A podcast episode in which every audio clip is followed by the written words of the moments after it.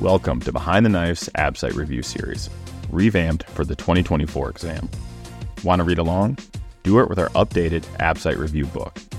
All of this and more can be found on our website, behindtheknife.org, and on our brand new, totally awesome Android and iOS apps. We appreciate your support, and if you like what you hear, please leave us a review. Now, dominate the day and dominate the AbSite. Behind the Knife would like to sincerely thank Medtronic for sponsoring the entire 2024 AbSite podcast series. Medtronic has a rich history of supporting surgical education, and we couldn't be happier that they chose to partner with Behind the Knife. Their sponsorship goes a long way in supporting us as we develop exciting new content. As surgeons, we know and love Medtronic for their trusted brands like Tri-Staple Technology, V-Loc Barb Suture, ProGrip Mesh, and LigaSure Vessel Sealing. With newer products such as the MaxTac motorized fixation device, the newest LigaSure XP Maryland, and the Sonicision curved jaw cordless ultrasonic device, Medtronic's impact extends well beyond the operating room. Medtronic's mission is engineering the extraordinary.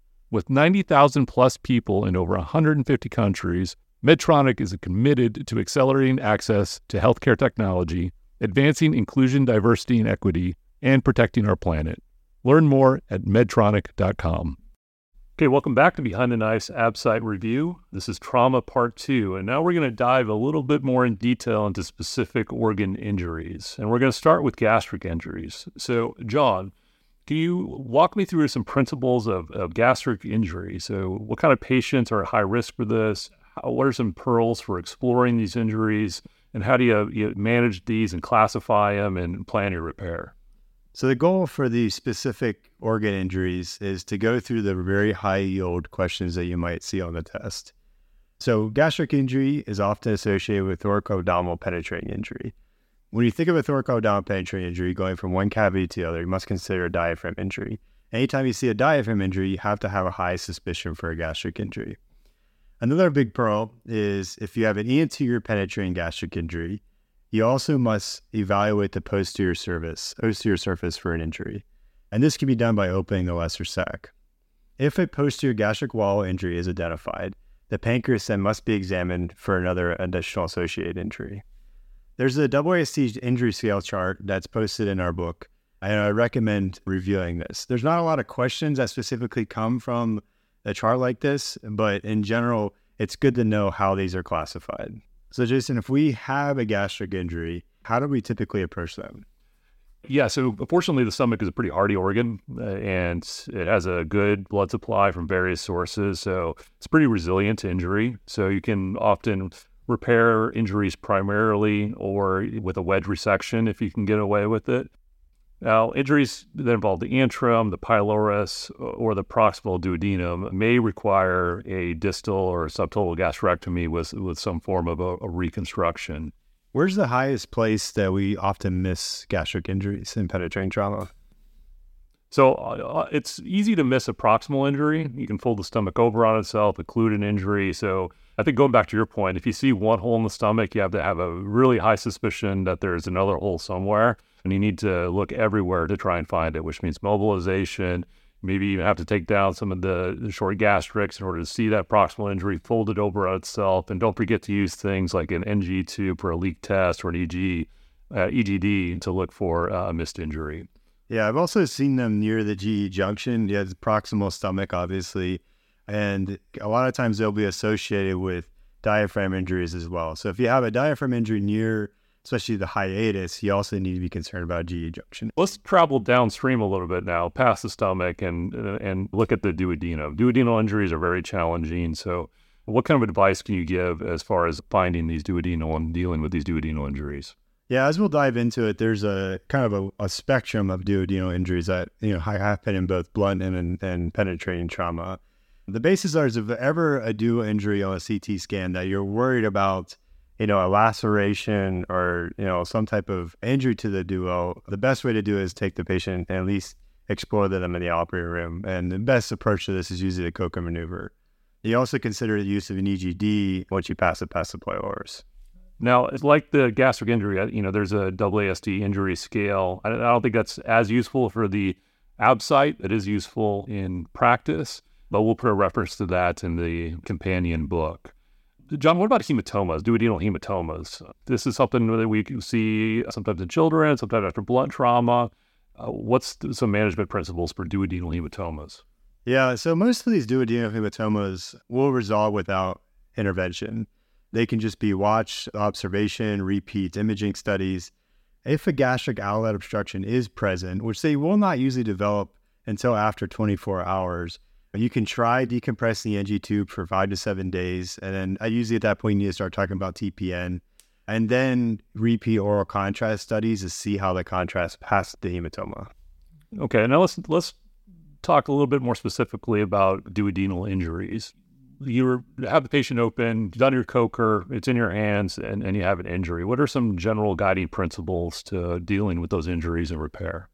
Yeah, it's a stepwise approach to duodenum So you first need to expose the, the duodenum and get a good look of all the critical structures. Those critical structures are specifically the common bile duct and the ampulla and whether they're involved. The best way to evaluate them, as I previously mentioned, is with an extended Kocher maneuver. So you want to do a full Kocher and evaluate the entirety of the duodenum. Uh, if you can't identify the ampulla uh, while you're there, you can pass a catheter through the cystic duct into the duodenum and help locate it. To increase exposure of the third and fourth par- portions of the duodenum, you can do a right to the left medial visceral rotation and also release the ligament of So, Jason, how do we repair the duodenum when we're in the operating room? Yeah, so that can be really challenging. There's a, a, number of described approaches. I think the basic principle is you need to sh- be sure that you debride any non viable tissue. And then you kind of see what you're left with. If you're able to perform a two layer primary closure, that's preferred. Of course, leave a drain. Other options include an end to end duodeno-duodenostomy, which is technically very challenging because it's difficult to, to mobilize that duodenum. There are duodeno-jejunostomies with Roux-en-Y reconstruction that can be used for larger defects in which you know primary repair is not feasible. Again, very technically challenging, and so it gives you, you know, two high-risk anastomoses, and this all the way up to even you know a staged pancreatic duodenectomy or a, a Whipple procedure, which if you're doing a you know a Whipple and trauma, it's a it's a very technically challenging and uh, a high risk with high morbidity, high mortality and the key there is you want to stage it. You, you want to damage control that patient, resuscitate them, and then come back with somebody, you know, your most experienced hepatobiliary surgeon to tackle that. Yeah, you know, what you often see, I mean, I've never seen an ABSITE question or a practice question even that Whipple was the correct answer uh, on the ABSITE. Uh, clinically, how this is usually employed is that you have a gunshot wound or a stab injury to the surgical soul these these injuries are never single injuries. Uh, so you have a, multiple different surrounding structures that are injured. Uh, and what will happen is that you control the bleeding, you control the contamination as best you can with wide drainage, and then you do your operative planning after the patient is stable and getting resuscitated. Yeah, that's a great point. I've never seen uh, trauma Whipple be the answer in an ABSITE. I don't think it ever will be the answer. Just know that you know, in, in reality, if you're damage controlled, sometimes they, they, they will need that, but that's not going to be the answer on the ABSITE. Now, John, what about the, some of the, the adjuncts? So sometimes we'll hear about things like pyloric exclusion. We'll hear about you know, duodenal decompression, you know, where it's placing drains via, via a duodenostomy or jejunostomy, you know, duodenal diverticulization. What are these things, and what should we, how should we handle these on the ABSITE? Yeah, I, I personally feel like it's not fair to to test these types of questions because every single injury to the that this area of the, the body is is different. You never see the same injury over and over again. It's not even similar to ulcer disease where you have like a standardized approach to them. So those these are all options of how you can approach and they can be debated to the time's end, but just know that these are all options that are available. Yeah, and also, you know, very unlikely that these are going to be the answers on the ABSITE. They're bailout procedures that aren't that well supported with the evidence, so not likely to find their way on the test. But what is is is just be sure that you leave an NG tube in the stomach and pass a feeding tube past the repairs at the time of surgery, and be thinking about that enteral access in these critically ill patients. Yeah, now let's move on uh, from the duodenum, uh, keep moving downstream to the small bowel injuries. Uh, when we talk about bowel injuries, we often talk about them being destructive versus non-destructive. What do we mean by that, and how does that affect what we're going to do? Yeah, this is a good way uh, to break down these injuries into some sort of algorithm, right? So we talk about destructive injuries being greater than 50% of the circumference of the bowel wall that's involved, or devascularization, such as a bucket handle of that bowel. Non-destructive, we usually classify as less, less than 50% of the circumference and no vascular compromise. The way we use this clinically is that we can usually repair non-destructive injuries primarily, just using, you know, suture repair. Destructive injuries will you typically need some sort of resection and anastomosis, or if the patient is unstable or you're planning for a temporary abdominal closure, just do a resection and leave in discontinuity. Now, what about dealing with the injuries to the small bowel mesentery? They either, like you mentioned, a bucket handle or even a penetrating, you penetrating injuries to the mesentery. How can you approach that, and what do you have to worry about, and and how can you evaluate the bowel? Yeah, like large uh, mesenteric hematomas or you know active bleeding within the mesentery. After you've controlled that bleeding uh, and determined the source, you always need to inspect the bowel to ensure viability. If there's a large bucket handle injury, such as the bowel, the bowel being torn away from the mesentery, it's rare unless it's very small that you can leave that bowel and feel good at the end of that surgery. Okay, so moving on to colon and rectal injuries. So um, let's let's first tackle penetrating colon injuries. So with these, we have the same classification of destructive and non-destructive. So non-destructive being less than 50% of the lumen circumference, and destructive being over 50%. And that is a decision point for us, uh, deciding between primary repair or the need for a resection and, and anastomosis. But what else do we have to consider with colon? We approach the colonic injuries very similar to, to small bowel injuries.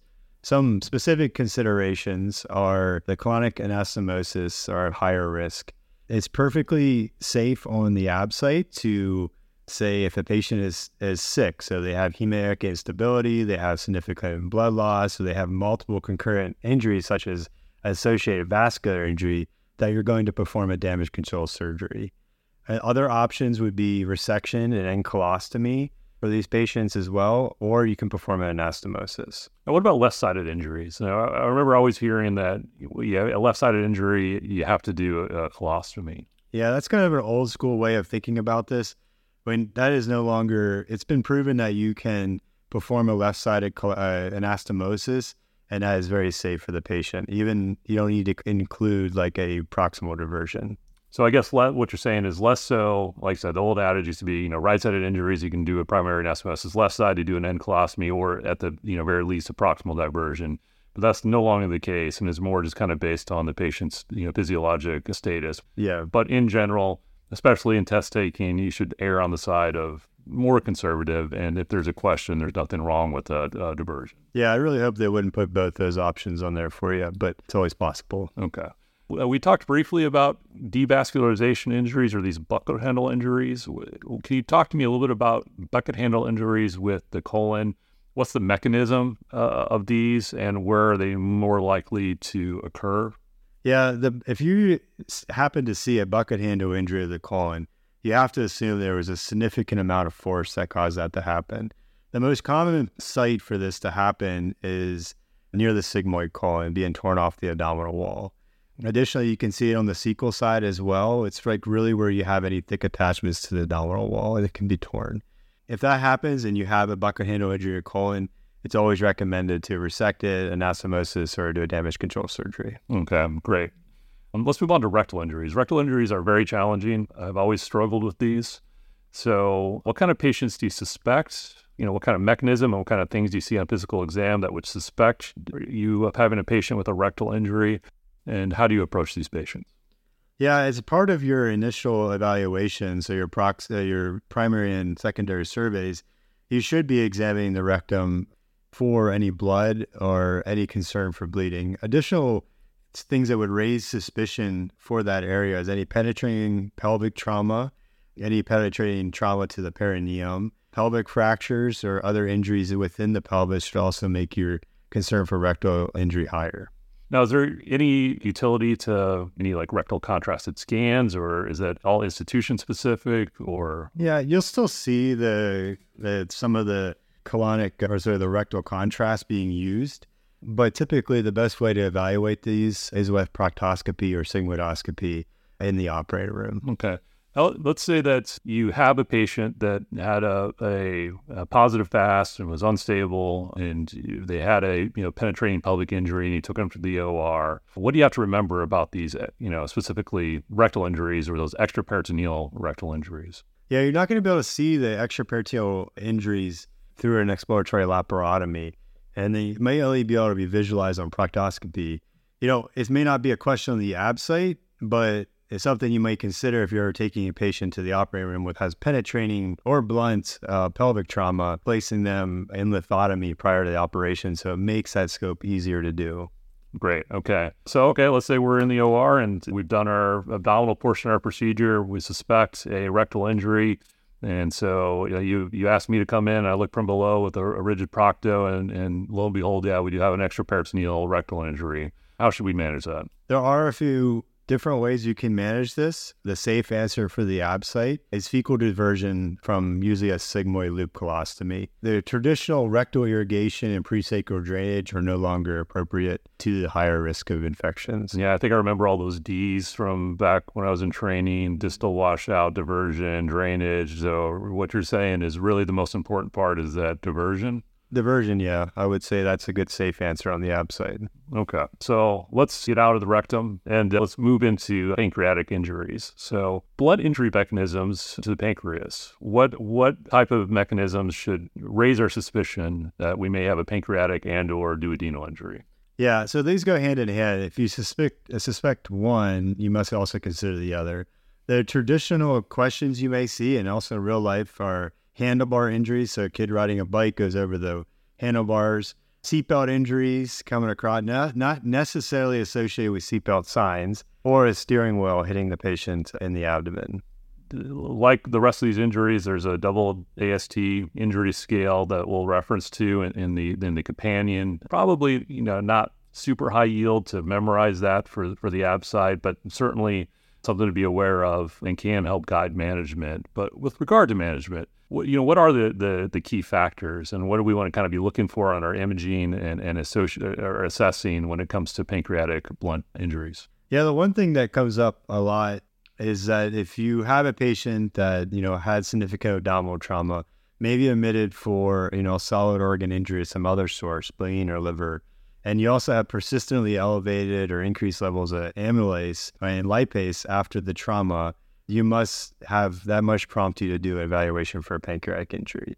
The management of this, if you're in the operating room, the key factors are whether you have involvement of the pancreatic duct and is there an associated duodenal injury. So, Jason, the management of pancreatic injuries is kind of broken down to where it's at on the pancreas. How do we approach a patient, you know, has a significant injury to the head of the pancreas? I want to say it was Ken Mattox that that once said, you know, treat the pancreas like a crawfish. You, you suck on the head and you throw away the rest. So if we're dealing with a main you know, pancreatic duct injury, that's the head of the pancreas. I'm going to manage that with wide local drainage, and that might be a damage control type procedure. If it's a distal injury, I would manage that with a distal pancreatectomy. Oftentimes, that's going to involve a splenectomy in the trauma situation although you know in children if they're hemodynamically stable or certainly anybody who's hemodynamically stable i would make some effort to, to uh, preserve the spleen. Yeah the one caveat to that is that if you have a you know pancreatic hematoma that you happen to find when you open the lesser sac that's not necessarily indication to remove the pancreas but you can just place drains back there and observe them if you don't if you don't feel that there's a ductal injury. All right moving on to splenic injuries in the spleen so, Jason, what's the general approach to management of splenic injuries? Yeah, so the, the majority of splenic injuries can actually be managed uh, non operatively without surgery, especially if we're talking about blood trauma, MVCs, and the like. The key is to you know place the patient in a, a monitored bed, and the management uh, for non-operative or non-interventional management should definitely be protocolized and include things like serial hemat- uh, hematocrits, abdominal exams, monitoring very closely for hemodynamic stability. Now, in our initial imaging, uh, if we see things like a blush on that CT scan, well, well, that's where we may want to involve our interventional radiology colleagues for uh, angioembolization. And then also for high grade injuries, we'll want to consider some type of interval CT scan to watch for the development of pseudoaneurysms or delayed hemorrhage. But Yeah. you really, initially, the most important thing is, is watching for that hemodynamic instability. Yeah, and uh, the one thing is that catches for the questions on the ab site regarding spleen. So if you have an unstable patient when they walk in the door, no matter what the grade of the spleen is, you need to consider considering the operating room. And don't ever take an unstable patient on the ab site to angioembolization. Additionally, in the in the text, we have the AAST injury scale. Um, Like we mentioned before, these are a great reference for clinical use. They're rarely tested on the ab site where you're expected to know what grade the injury is just based on the description within the, the question stem. So Jason, moving on, what do we do post splenectomy? How do we how do we manage these patients after they're recovered from their their injury? Okay, yeah. So after splenectomy or even after angioembolization, we will want to treat patients and, and vaccinate them for encapsulated bacteria. Those encapsulated bacteria being pneumococcus, meningococcus, or H. influenza. Ideally, we would do that vaccination 14 days after either the splenectomy or the angioembolization. In real, you know, in in reality, with, with trauma patients, generally we'll want to make sure that they're they're vaccinated before they leave the hospital.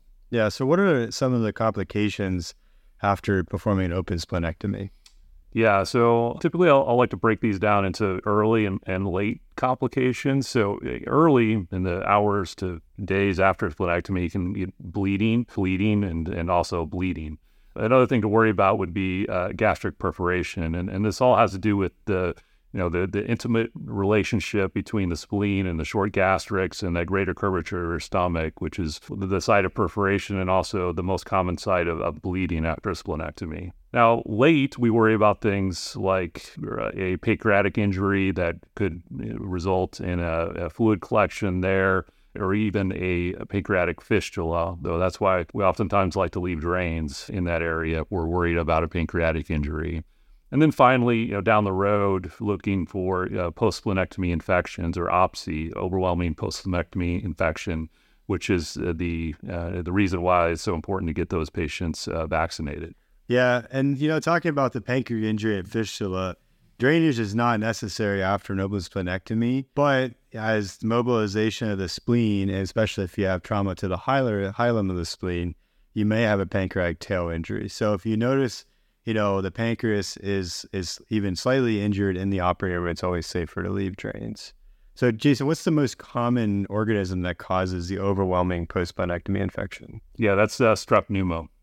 Okay, and how would that usually present? So usually it occurs. It's very rare. It's important to remember, but uh, often it occurs many years after the splenectomy. Splenectomy. So patient will have you know some early prodromal syndromes of fevers, chills, rigors, diarrhea, uh, myalgia, but uh, can very rapidly progress to DIC, multi-system organ failure, and possibly even death. So it's something that we need to have a high index of suspicion for and uh, treat patients aggressively post splenectomy. Okay, so now moving on to liver injuries. So, you know, we know this is, we've all probably heard that liver injuries are the most common solid organ injury. So, the initial management, John, how do you, how do we typically approach liver injuries? Yeah, I would say the majority of liver injuries can be managed without surgery. Very similar to any other solid organ injury. The patient should be in a monitored setting, and the type of approach should be protocolized to include repeat hematocrit checks and abdominal exams. And similar to spleen, if you have blush on CT scan, especially on the initial CT scan, you need to consider angioembolization. Talk to your IR colleagues about that. And also consider a repeat CT scan if you have a high grade injury to rule out a pseudoaneurysm. And then both for spleen and liver, that's usually done around 72 hours after injury. And I think I'll come back at you with what you came at me with with the spleen injury. Is the first thing we need to do is determine whether or not the patient is stable versus unstable you know, obviously we have a solid organ injury, unstable patient. That patient belongs in, in the operating room and certainly not in the CT scanner or interventional ra- radiology. So we need to clearly make that distinction first. Like the other things that we're talking about, there is a double AST injury scale that we'll reference to. So let's let's take a step back and say that you know we are in the OR with this unstable patient um, that has a liver injury. Can you kind of walk me through your your stepwise approach to how you, you handle these? Yeah, liver injuries can be quite difficult, and there's you know multiple test texts out there explaining the best approach to these injuries. But it's important to have you know great control of the room, have anesthesia buy-in for these. You always want to start with the least invasive. And in this case, for liver injuries, that would include, you know, liver packing to get hemorrhage control. If that doesn't work, especially if a patient's still bleeding, you consider doing a Pringle maneuver. So that includes your portal venous and hepatic arteries. And then finally, if you're still having bleeding past that, now you have to be concerned with one of the worst injuries in trauma, which is a retrohepatic IVC injury. And you want to move to total vascular isolation. Okay, let's say that you know the liver's cracked open and you're getting a lot of bleeding from the, the liver itself. What are some? How do you manage bleeding from liver parenchyma? Yeah, this is not particularly important for the ab site specifically. So same thing as, you know, getting hemorrhage control, there is a stepwise and kind of least to most invasive way of getting hemorrhage control. That includes just electrocautery to suture ligation to anatomic and non-anatomic liver resections. Like once again, that's not going to be necessarily questions on the ab site of how you're going to deal with this. What is important to deal with for the ab site is when to consider damage control surgery and just packing rapid transfer back to the ICU or to IR if you're having, you know, significant bleeding. Yeah, I would agree with that. You know, I think I could see yourself in that situation on the outside, you know, where the patient is coagulopathic, hypothermic, and acidotic. And the, the, the answer is, you know, damage control with temporary packing and, and, get them to the ICU where they can get resuscitated and to trying to stabilize them to, to fight another day. Well, let's say we get our patient through, you know, their injury what are the complications down the road, both immediate and early and late, that we need to worry about? Yeah, I kind of generalize them. So the the two big ones, you always need to consider bleeding anytime you take a patient to the operating room. So if you're having a patient with hypotension and in lab data supports, you know, down downtrending hematocrits, you need concern that the liver is bleeding again. That patient belongs back in the operating room, even during resuscitation. The other things that happen later on are bile leak and hepatic necrosis that present in a myriad of ways. So, bile leak, you'll get constant fluid collections around the liver that re- may require percutaneous drainage. You may need to do an ERCP with placement of common bile duct stents to optimize flow through the, the duct system and also put them in place of patient antibiotics. Hepatic necrosis will often come and, and show as an abscess, and this also may need antibiotics, uh, percutaneous drainage, or resection, unfortunately, if it's clinically significant. One of the more commonly tested things, uh, luckily not, and that happens a lot, is an arterial biliary fistula. This is a patient that will present with hematemesis, uh, and you'll have a CTA showing a fistula, and they will need angioembolization to deal with that. A lot of times, what you'll see that is you'll see uh, what they'll give you is that you see blood coming from the ampulla um, on upper endoscopy. And so, if you see that, a patient with a history of liver trauma, uh, think arterial biliary fistula. And again, as, as John says here, the, the answer is uh, angioembolization. So, another high yield specific injury to discuss are pelvic fractures. Very common. So, John, what can you tell us about pelvic fractures? Why are they so commonly tested and important? Yeah, the high yield things you want to know for the ab site for pelvic fractures is that bad pelvic fractures are no joke and they can quickly lead to deterioration. The things that are tested are when do we place pelvic binders? Specifically, we're not going to get into all the different types of pelvic fractures, but if you have an open book fracture and you want to place a pelvic binder at the level of greater trochanters, and this should be done in the pre hospital setting. Additionally, 85% of pelvic hemorrhage is venous. It's not arterial hemorrhage is a very low component of this. If you do have a blush on CTA and the patient is relatively stable, you want to consider ang- angioembolization once again. If the patient is unstable or IR is not available, which is something that you often get on your uh, oral board scenarios, you want to take the patient to the operating room for preperitoneal packing. Then they, after you pack the the, the preperitoneal uh, space, they can go to IR after the bleeding persists. When would you um, think about using, a, uh, or is there any role for, for using a REBOA in pelvic fractures? Yeah, I think REBOA has a very, I'm not sure if this would be on the ABSITE, but has a very a good consideration in pelvic fractures. Placing a zone three REBOA uh, just above the uh, the bifurcation uh, can be a very good adjunct to control the bleeding in these patients. Okay, great. Well, yeah, I think you hit the key points that what they're really getting out on the ABSITE is to recognize that patients can bleed to death in their pelvis and that most of that hemorrhage is venous. So you know pelvic uh, binder combined with either preperitoneal packing uh, as well as IR will will stop uh, most of that bleeding. I think the other thing to think about is the associated injuries that they'll want you to recognize. So pelvic fractures can, you know, think about the organs that live within the pelvis, the bladder, urethra, vagina, rectum. You need to have a very high index of suspicion of these. So let's say you may get somebody with a pelvic fracture that has gross hematuria. So what should we be thinking about in that scenario, John? Yeah, you need to be concerned about a urethral or bladder injury in that instance. And you'd want to get a retrograde urethrogram or cystogram. But we're going to talk about that in the next section under urologic trauma. All right, so Jason, renal injury. How are these how these patients typically present? Well, uh, sometimes you'll get hematuria, either gross or microscopic, but just be aware that you know this is not always present. So don't be you know reassured if you don't see this. You can see well mechanism can kind of kind of clue you in as to a patient might have a renal injury.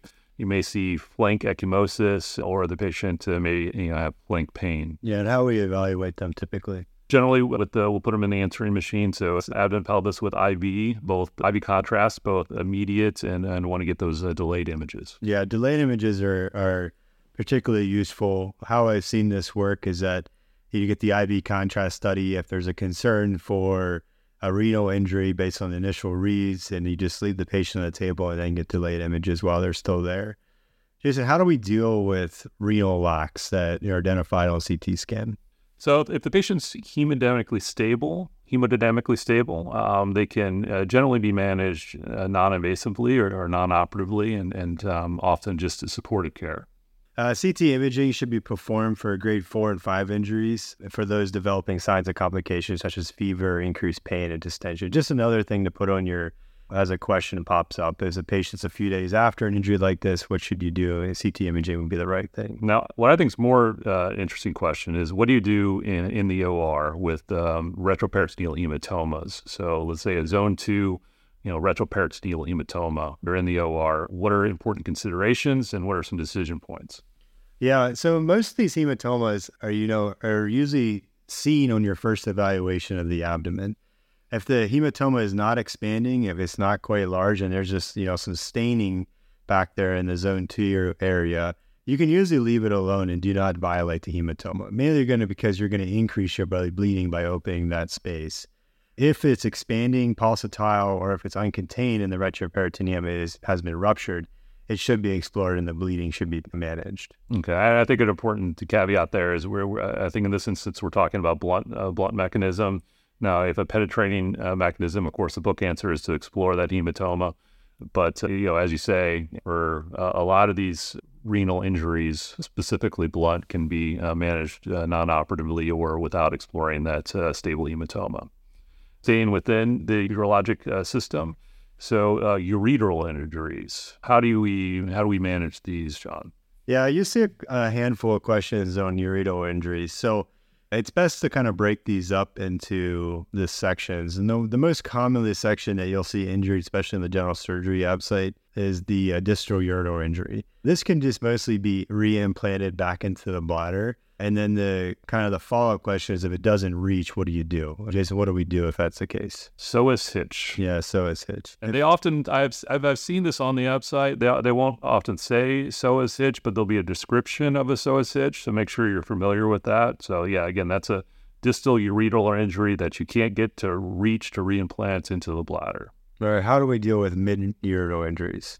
So yeah, mid ureteral injuries, we want to you know spatulate our ends and perform a primary anastomosis over a double J ureteral stent with fine absorbable. Important to use absorbable sutures there. And it goes without saying that you want to involve your, your urology colleagues, but that often will not be an option for you on the ABSITE. Yep. So just quick distal ureteral injury, reimplantation, mid ureteral injury, you want to do a primary anastomosis after debriding all of the damaged tissue. All right, moving on to bladder injuries. So we know that 90% of bladder injuries are associated with pelvic fractures. The injury that is often laceration from fractured bone within the pelvis. How do these patients typically present? Let's say you're in the trauma bay, Jason. Yeah. Yeah, so kind of like we talked about with pelvic fractures, you, you certainly need to very have a very high suspicion um, with with bad pelvic fractures. Typically, you'll see the patients will present with hematuria, and that should be kind of your indicator. It's hematuria is more reliable with a bladder injury than it is with a, a renal injury. So, if I see hematuria with a pelvic fracture, uh, I know that that needs to be investigated further. And typically, that's with a cystography, either retrograde cystography or a CT cystogram. All right, how do we manage these people? Let's say let's break it up into intraperitoneal and extraperitoneal injury. Okay. So you have a intraperitoneal injury to the bladder. Yeah, this is important, and this is a question that you could very possibly get on the ABSITE. So, intraperitoneal bladder injury requires immediate operative repair. So that one's going to the OR. For extraperitoneal injuries, so if these are you know uncomplicated, and, and those can be managed with a Foley catheter drainage, and, and typically managed non-operatively. However, if they're complicated in, a, in an OR patient that's undergoing repair, operative repair of that pelvic fracture, it, you'll typically want to repair those bladder injuries to avoid, you know, leaking into that pelvic repair. Yep. So once again, reiterate: intraperitoneal bladder injury, operative repair, extraperitoneal, typically can be managed with uh, conservative management with a Foley catheter. All right. What's the general principle in managing and to surgically repairing these injuries? Yeah, there's a lot of different ways of doing it. You know, what you should kind of remember is a two-layer watertight closure with absorbable suture. Again, it's very important in, in anywhere in the urinary tract to use absorbable suture because permanent suture can be a nidus performing, you know, bladder stones and those type of things. And then you're going to want to leave a catheter in place, usually for 10 to 14 days, and we get a retrograde uh, cystography before uh, removing that so that Foley catheter. Yeah, and that goes for both intraperitoneal and extraperitoneal injuries. Okay, moving on to urethral injuries. How do these usually present? So these are, you know, patients that you'll see, you know, blood at the meatus. You get uh, scrotal or perineal ecchymosis, often described high riding prostate, as well as inability to void or pass a Foley catheter should all raise suspicion for a urethral injury. Uh, again, have a high index of suspicion for those pelvic fractures. Yeah, what's the classic imaging study we ask for for urethral injuries? Yeah, so retrograde urethrogram is, is what you're going to want. All right, and so we then once again kind of break the management up of urethral injuries into two different types. So for blunt posterior injuries, how do we manage them? Uh, so blunt posterior injuries are that's a, the answer is a percutaneous suprapubic uh, tube. Yep, and anterior injuries. Anterior uh, penetrating injury will be an exploration and primary closure. Good. And moving on to extremity trauma. We're not going to dive really far into extremity trauma, but there are specific musculoskeletal injuries and the associated neurovascular structures that you have to know for the ABSITE. So starting with the upper extremity, Jason, and I'll just list these out. If you have a patient that presents with a shoulder dislocation, what nerve is associated with that injury? Shoulder dislocation, uh, axillary nerve injury. All right, humeral shaft fracture. Humeral shaft fracture, that's a radial nerve. All right, moving to the lower extremity, a hip dislocation. Now, with hip dislocation, you need to worry about your sciatic nerve.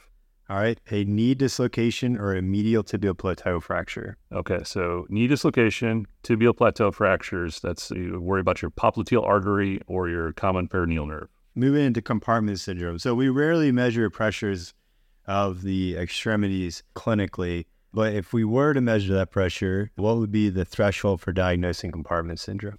Yeah, so technically, the compartment pressure with over 30 millimeters mercury of the, the, diastolic pressure is considered consistent with compartment pressure. More recently, eh, we've you know gone with the delta pressure, which is kind of equivalent to the cerebral perfusion pressure. It's the compartment version of the cerebral perfusion pressure. So that's what we more commonly use now. But really, I mean, compartment syndrome should be a clinical diagnosis. Right. And then what if you had being a clinical diagnosis? What type of injuries are high risk for compartment syndrome, specifically in trauma? Yeah. So crush injuries, certainly a tibial plateau or tibial shaft fractures are very high risk. So you should have a, a very high risk of suspicion there. Ballistic fractures, you know, again, high energy tibial fractures as well as uh, radius ulnar fractures uh, for the upper arm. So don't forget about the forearm as well. All right, continuing with extremity trauma, there are some vascular principles that we need to address, but this will also be uh, covered in the vascular chapter as well. For trauma specifically, what are some general operative principles that we need to follow? So there, we can make some just broad generalizations when it comes to extremity vascular trauma. First, non circumferential injuries may be patched with autogenous tissue or a prosthetic patch. In defects less than two centimeters where the two ends can reach each other without tension, primary repair after spatulating the edges for an end- end anastomosis can be performed. Longer gaps uh, uh, between two vessel ends can be bridged using an interposition graft. The type of interposition graft that you choose is based upon the type of vessel injured. So, for extremity arterial trauma, the general answer is reverse saphenous vein.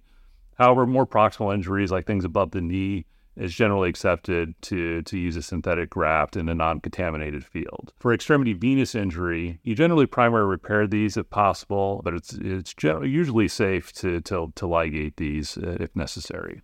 Yeah, so one last thing to add to if you have a unstable patient with, you know, multi traumatic injuries that, you know, shunting is definitely an option for these patients. The one thing, if you're looking at order, I don't think this would be a, a question on the ABSITE, but you have a patient with, you know, an extremity fracture and a vascular associated vascular injury. Do the shunt, fix the orthopedic injury first, and then perform your repair.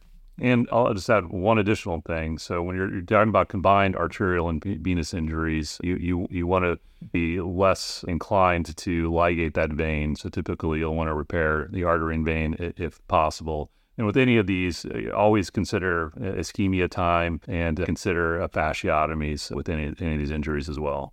Okay, so now we're going to dive right into some special populations, and these are just high yield pearls. This is by no means meant to be comprehensive. So let's let's talk about pediatric trauma patients. What are some pearls, high yield for pediatric trauma patients when it comes to airway, John?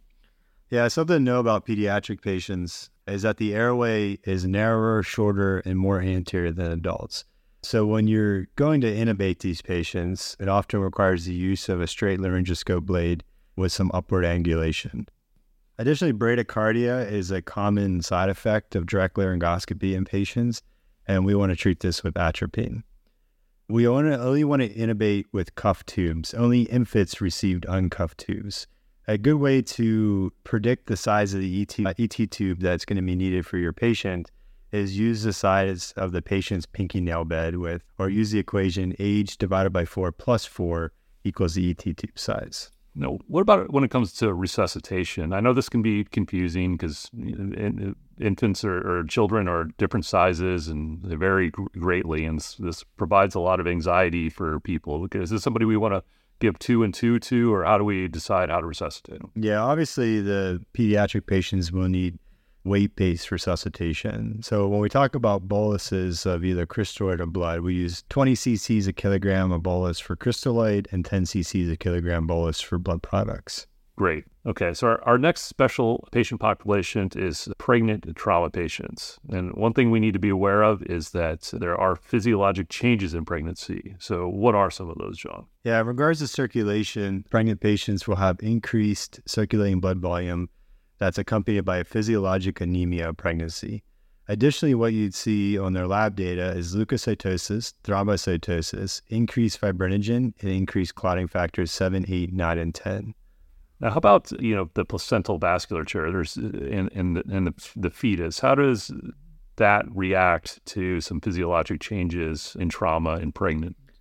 Yeah, the placental vasculature is extremely sensitive to catecholamines, and it can lead to abrupt decrease in maternal intravascular volume, which can result in profound increased resistance in the uterus, reducing fetal oxygenation despite normal maternal vital signs. So you have to have a high suspicion of fetal compromise during in pregnant patients. Yeah, I think the other thing to be aware of is the respiratory changes of pregnancy. So, you know, pregnant uh, women will have increased tidal uh, volume and increased O2 consumption. So apnea is, is very poorly tolerated. So they should you know get supplemental O2. And you know pregnant women are constantly in a, a, state of compensated respiratory alkalosis. So that's certainly something to consider as well. yeah, the increase of abdominal pressure and and and pregnancy, you know, displaces the diaphragm upwards, leading to a higher respiratory rate, that which can lead to a respiratory alkalosis. Okay, so let's say we have a, um, a, pregnant uh, female that comes in uh, with uh, abdominal trauma. What do you want to do for this patient in the in the trauma bed? This is, can be a complicated question because they might bring you a bunch of different things you want to do specifically for pregnant, but you remember you have to approach every single pre or every trauma patient very similarly. So A, B, C, D, E's Start with your primary survey and then move forward. But in general, uh, you do want to place pregnant patients left side down to take pressure off the IVC and allow for appropriate blood return. You also need to have high vigilance of placental abruption and maternal fetal hemorrhage. Jason, what are ways that you might see this in a trauma patient? Yeah, so you know, for placental abruption, you, you might see well, abdominal pain. You might uh, feel uterine rigidity or tenderness. Patient may be having contractions uh, and or you know, vaginal bleeding. You know, but it's important to remember that abruption can present even in the absence of some of these things, specifically vaginal bleeding. With abruption, you could see some you know lab abnormalities, some decreased platelets, decreased fibrinogen concentration. Yeah, all things that you would see in patients that are hemorrhaging, but in these patients, you may not see the hemorrhage. I think the other thing you mentioned was the maternal fetal hemorrhage. So, you know, there's a Kleihauer-Betke test, which measures the percentage of red cells contained in fetal hemoglobin in maternal circulation. So this should be routinely performed in Rh uh, negative uh, patients and considered in Rh positive patients who sustain blood trauma as a you know, positive test is a predictor for preterm labor and associated with uh, placental abruption. Ad- additionally, Rh negative mothers with uh, are concerned for maternal fetal hemorrhage or have a positive Kleihauer-Betke test should receive RhoGAM, which is you know Rh immunoglobulin to prevent alloimmunization.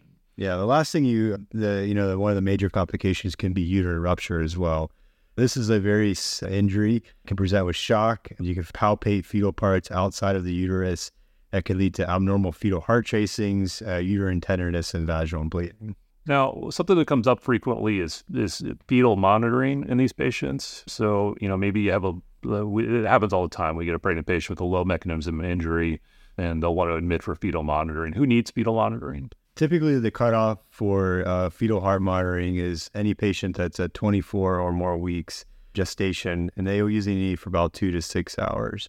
There are some indications for more than 24 hours of observation, and those include high risk mechanisms such as vehicle ejection, motorcycle crash, or death of another occupant in an MVC, abdominal bruising, or any other abdominal injury, injury severity score greater than nine. There's concern for a placental abruption or ultrasound, persistent abdominal or abdominal or uterine pain, a maternal heart rate greater than 110, regular contractions, vaginal bleeding, and coagulopathy. Okay, great. Well, let's move into our last special patient population, and that's geriatric trauma patients. So, how is the, you know, how are geriatric patients different than young patients?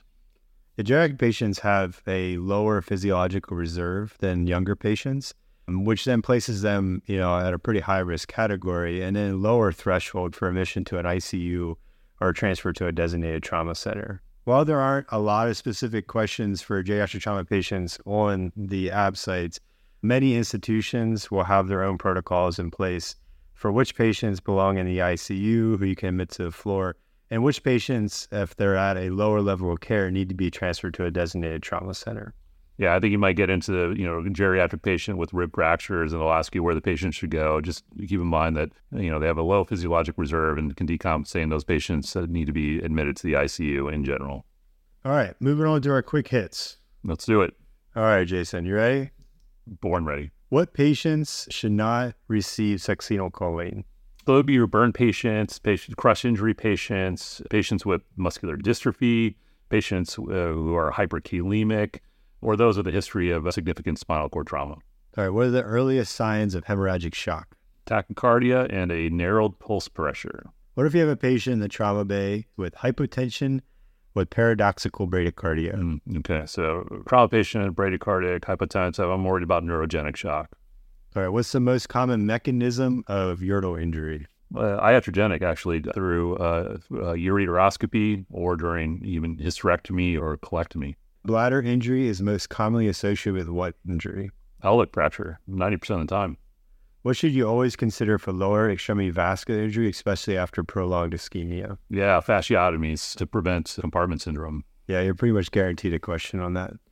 Initial management of open book pelvic fracture. So you want to uh, emergent reduction with a binder and or traction in order to tamponade that venous bleeding from those sheared blood vessels. Yeah, we want to close the space and restore normal anatomy. All right, you see bubbles in coronary vessels during resuscitative thoracotomy. Yeah, that's usually due to an air embolism and typically from a uh, pulmonary injury. All right, what do you have to be concerned about in a patient with an MVC with a lumbar Chance fracture and a seatbelt sign? Okay, well, I'll be worried about duodenal injury, pancreatic injury, or a hollow viscus injury. With a what's the classic scenario of a kid with a handlebar blow to the abdomen? Uh, duodenal injury, specifically a duodenal hematoma. Yep, and always be worried about pancreatic trauma there too. All right, initial treatment of a hemodynamically stable uh, duodenal hematoma. Okay, hemodynamically stable hematoma, duodenum, observation, NG tube, well, NG tube decompression if they develop a gastric outlet obstruction. All right, you have a patient with a left thoracoabdominal stab injury with negative imaging and normal exam. What do you do? Well, thoracoabdominal stab injuries, I'd be highly suspicious for a diaphragm injury, which is not well seen on imaging. So I would want to do a laparoscopy to evaluate for a diaphragm injury. All right, you got a patient comes into the trauma bay, call it a trauma because they're found down. They're known to be oliguric and a creatinine of 3.5. What are you concerned about? Mm, yeah, I'd be concerned about rhabdomyolysis. All right, you have a history of tracheostomy patient. And the nurse reports 10 cc's of bright red blood from the tracheostomy site.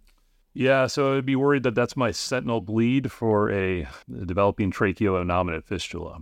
All right, next is a severe TBI patient with a sodium of 155 and uh, five liters up in resuscitation. Okay, so with, my, with a TBI patient and, and, those labs and that urine output, I'd be worried about uh, diabetes insipidus. All right, the treatment? Uh, DDAVP. Okay, you got a trauma patient that's paralyzed from the head down with no cremasteric reflex. So that's uh, spinal shock. All right. Stab wound to the abdomen, a benign exam, eviscerated omentum. Evisceration is going to the OR for laparotomy. Yeah, you could consider laparoscopy, but for the ABSITE, uh, just perform laparotomy liver bleeding that's unchanged after a Pringle maneuver. Yeah, so we talked about this. So that, that would make me concerned for a hepatic vein or a, a retrohepatic uh, vena cava injury. All right, and the procedure to do to uh, secure all blood flow to the liver. Yeah, it's a total vascular isolation of the liver. All right. Yeah, chest X-ray that shows an apical cap. What what should be worried about? Um, apical cap. I'm worried about uh, a blunt injury to the thoracic aorta. All right, you have major arterial bleeding posterior and a neck exploration. Mm-hmm. Yeah, it's uh, most likely a vertebral artery injury. All right. Stab wound to the flank. So I'd be worried about the injury to my retro or uh, retroperitoneal organ, so kidney, colon injury. So I'd want to evaluate that with uh, triple contrast to CT. Yeah, remember you're not going to see these types of injuries present on a traditional abdominal uh, imaging and trauma, and that's why you may need to follow up with a triple contrast CT. Trauma patient with an elevated LY30 on TEG. LY30, that patient needs TXA. All right, the gateway structure to the carotid bifurcation. The common facial vein. All right, gateway structure to the great vessels during median sternotomy. Plus your innominate vein, and hopefully you didn't come through it with your sternal saw. Yeah, can we ligate that? You can. Hematemesis two weeks after MVC with a grade four liver laceration. So I'd be worried about hemobilia from uh, arterial bilious fistula. And how do we treat that? So angioembolization.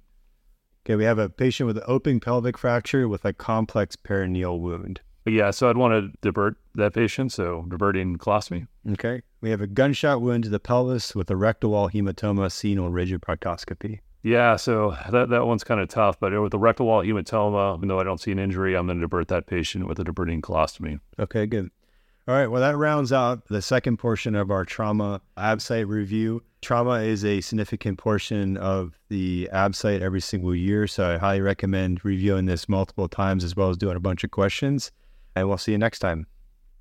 Thanks for listening, and thank you to Medtronic for supporting surgical residents preparing for the 2024 ABSITE. Since 1949, Medtronic has relentlessly pursued therapies that change lives. Today, we thank Medtronic for supporting surgical residents as they relentlessly pursue their dreams.